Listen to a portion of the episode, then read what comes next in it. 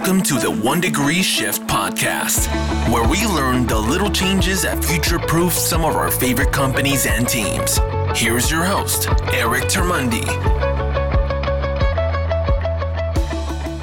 Jennifer Moss, author of Unlocking Happiness, co founder and board member of Plasticity Labs. How are you today? I'm fantastic. I'm looking forward to chatting with you. Yeah, this is this is going to be really great. Now, I've been a fan and follower for years. We've been on, I'll say, similar speaking path. I'm, I'm not I'm not quite at your caliber yet, but that said, I do appreciate the work that you do and would love for you to share uh, a little bit about your journey and and perhaps what excites you most right now about what you're discovering. So I think, like every other human being on this planet, I've been on sort of an orthogonal path of a series of uh, post-traumatic growth moments, uh, dealing with life and stress and all the good things that happen in between. And I think what that's done, and probably why you know in our 40s we're a little bit more self-assured and resilient and, and weathered and uh, ready for the world. I am in that place now where all of these you know pieces of the puzzle I think along the way have led me to a point where I am so passionately focused on getting people to understand that they have the skills to weather any state, both good and bad, but how they can optimize it and how that they can be better from the things that happen to us that we don't always look at as as positive. And uh, my personal journey has been a big part of that. Um, I've I've had like any other person uh, those moments where you think, oh, you wouldn't ever wish it on your best enemy. But when you go through it and you realize you are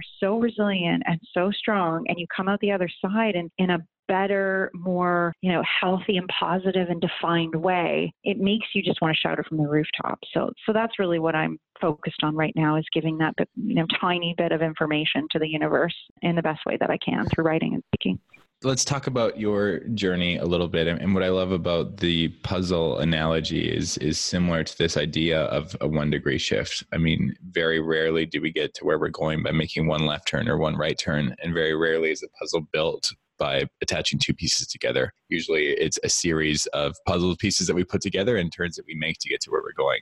But you mentioned this idea of resilience and seeing positivity in a time that can be very difficult. In your experience, perhaps maybe there's a story or something that you can share with us. How is it that in a difficult time that you've faced, you're able to see it from a different perspective? You're able to see it from maybe a, a place of gratitude or seeing the longer term vision in whatever it is that's happening to you at that time?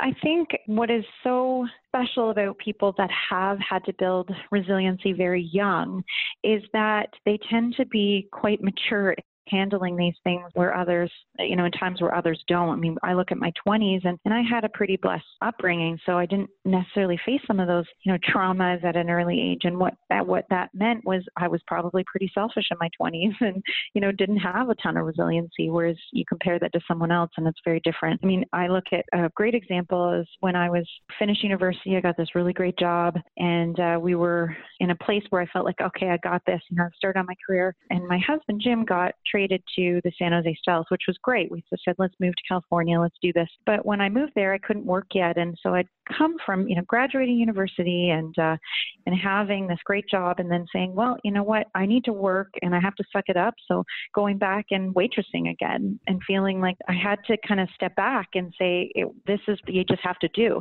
But what happened in that moment, working at that one restaurant, I had three jobs that I was holding at once and kind of working a bit under the table, was that I met someone that ended up getting me my dream job. They put me in a, and, and gave me a chance. And so the things that you think you know aren't going to really help you they actually are hugely transformative mm-hmm. in how you look at you know your current state or you predict your future state you you know you go back to waitressing and you realize everybody has a story. I mean people thought of me differently in that moment or assumed that i didn't have an education or assumed that i wasn't employable. And yet you realize that that's not true. And that gives you a lot of empathy and it gives you a lot of sort of one degree shifts in your life that mm-hmm. makes you feel like you can tackle the new thing the next thing the studies now are showing that we make 35,000 decisions a day, most of them subconscious. You were able to see an opportunity when you were waitressing and ultimately capture it. How is it then that you can create the time and space to see these opportunities that are presenting themselves in front of you when in the past, maybe when we use words like busy or swamped or stuck, perhaps we're just not or don't have the capability or, or can't create the space to realize the opportunities that are right in front of us? It's definitely challenging. I know even, you know, as a woman who had children in the US and had only six weeks of maternity leave, and uh, you go back to work and you're balancing both, and then coming here as a new entrepreneur and basically having my child with me in the first week after giving birth, and she's in the meeting rooms with us as we're looking for funding. I mean, we we make it work and we do I think have to give ourselves a break in those moments when we are forced almost to, to have triage in our life. You know, I always say that, you know, who's bleeding the most and I'll tackle that issue. And sometimes it has to be me that requires that level of, of support. And I think we need to stop and deprioritize the things that we think are important when they're really not.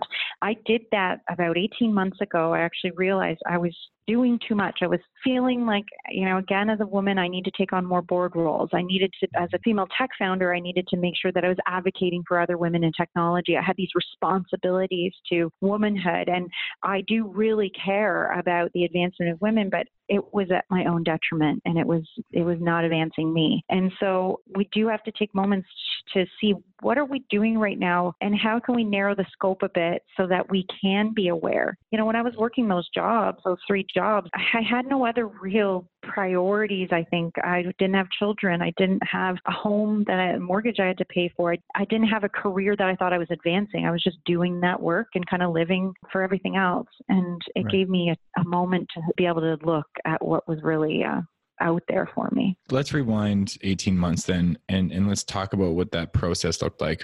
What does it mean to stop and, and deprioritize or perhaps reprioritize so that we can really identify what's important and what needs our most immediate attention? What, what did that process look like for you? I took a massive shift. I was working as a board and as the chief marketing officer of Plasticity Labs. I was the co founder, so I was still doing those roles. I was speaking full time and I was writing a book at night from 9 until 3 in the morning. And um, I was on two boards and I was in the Women in Tech, you know, on their board as well. I was doing too much. And so I left my day to day role at Plasticity, and I just meet once every quarter on the board and provide support there. I left all of my board seats.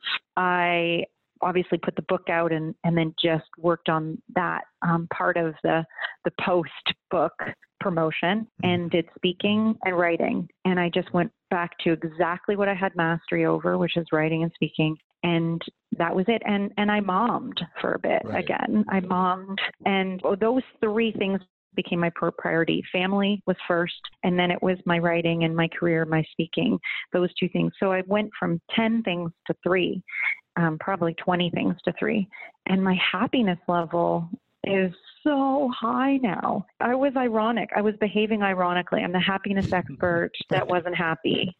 And that's a big problem. Yeah. So you figured out how to be happy. Then what, what does it mean to unlock happiness? Tell us a little bit about the book and, and what you discovered in that process. Well, and the book is really focused on the workplace, but it does actually go into sort of the traits that I try to follow the sort of the seven traits that I focus on daily. And the Plasticity Labs is really based on the concepts of neuroplasticity. So the idea of micro you know habits being developed that are states that turn into traits and we can sort of rewire the brain to change our habits to make them become our steady behaviors you know move it from our conscious to our subconscious. So there are lots of things that we can do in the workplace. From a personal individual level i focused on the seven traits of happiness hope efficacy resilience optimism gratitude empathy mindfulness. And so really just incorporating tactics into every day of those seven traits. It doesn't need to be seven every day. It just needs to be mm-hmm. one of those traits kind of every day and doing small micro training like saying what made you smile at the dinner table every day. We go around the table and we ask everyone around the table what made them smile, one thing. I mean, it's so simple. We just do that every day. It's part of our habit that, you know, you develop healthy conversations, you talk about things that are positive, you change the language in your house. You know, we work on the golden rule 2.0. Instead of saying do unto others as they would have done unto you, we say do unto others as they would have done unto them. So it's about empathetic listening and hearing really how people want to be treated. You know, those are the just little things that are changing every day to make me think, okay, how can I just be focused on my own mental health and when you do those seven things too, I mean, the, the altruism that comes out of it and the, the, things that make us happy, selflessly and selfishly, uh, just start to permeate the rest of your life. And I find now that it is permeated. I mean, it's taken many years of working at this. All I would say, you know, my whole life working towards this sort of state of being, and still is evolving. It's going to take me a lot longer to get to that point where I really feel like, you know, I've got it all figured out. Scientists say 70s are our happiest, right on really? the curve, on the U, U curve. 70 is our happiest time in our lives. So let's look forward to. It's all up from here, Eric. um, I was listening to uh, one of your talks, and you were you were mentioning something about Google and a lot of innovations and creations that came out of the innovation team, whether it be Google Maps or otherwise. And one of the key factors to the success of these individuals was being nice. Can you unpack that mm-hmm. a little bit?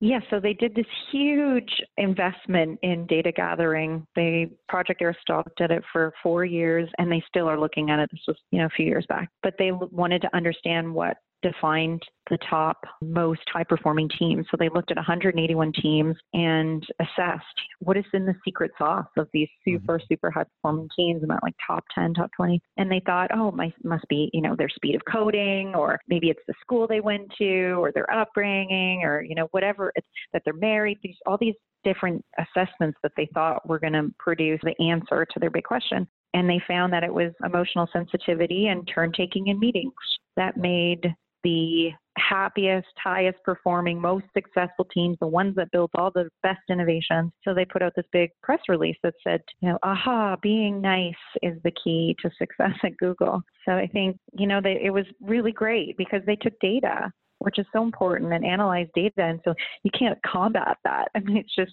that's just what it is is being nice is the key and so it goes to show that in all areas of our of our life. You know, grandma's rules apply everywhere. In sure. Workplace success and metrics. You know, the metrics that really matter in organizations. We we want to overcomplicate it because we're humans and we think, oh, it's, you know, must be trickier than that. But no, it's just being a good person, being kind, being nice, giving people a chance to say what they want to say in a meeting. That's what makes you innovative and successful.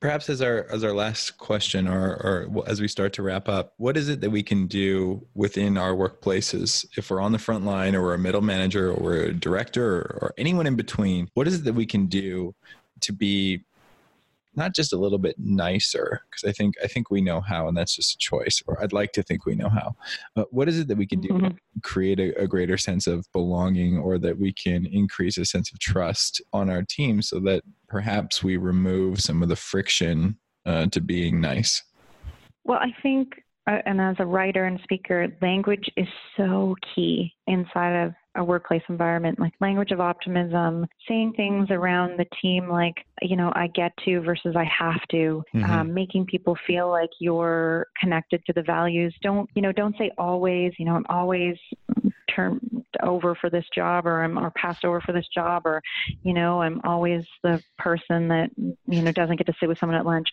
Start removing that permanence and and trying to use language that makes everyone feel included. And there's a lot of biases that we have. There's a lot of um, sort of blind spots that we have in our biases, and it's about trying to use the right language that's inclusive and and connected, and uh, frames a more positive environment. And and that contagion will spread because kindness and happiness are contagious. Gratitude is contagious, and we can flip a bad culture around just by making some small shifts. Small one degree shifts, right? One degree shifts. That's right, Eric. Is there anything else that you want to share with us today? Any final words of advice? Only that you know you mentioned that uh, you know you're speaking about the future of work more, which is really exciting for me. And you know I, am part of the UN Global Happiness Council, and we go to Dubai every year. And there was the World Economic Forum sort of head there from, and he just left Davos and said what was so exciting about the future of work is that we're about to go into the imagination age, and the information age is over, and the industrial age is over, but we're we're now in the, into the imagination age. And I think this is where social emotional intelligence is going to be more key than ever before. And, you know, if we want to make sure that we're not obsolete as an organization. We need to start thinking that the imagination age is upon us, and how do we get our people there? And that means you're going to have to um, increase their happiness, or there'll be no imagination available. Jennifer, this has been incredible. We'll have all of your notes at the bottom of the episode. And I just want to say thank you so much for your time today. Thank you for having me. It was great chatting with you, Eric. Thank you again. For more podcasts, show notes, and to connect with our speaker today, visit erictermuende.com. That's E R I C T E R M U E N D E.com and click the podcast tab. Thanks for listening.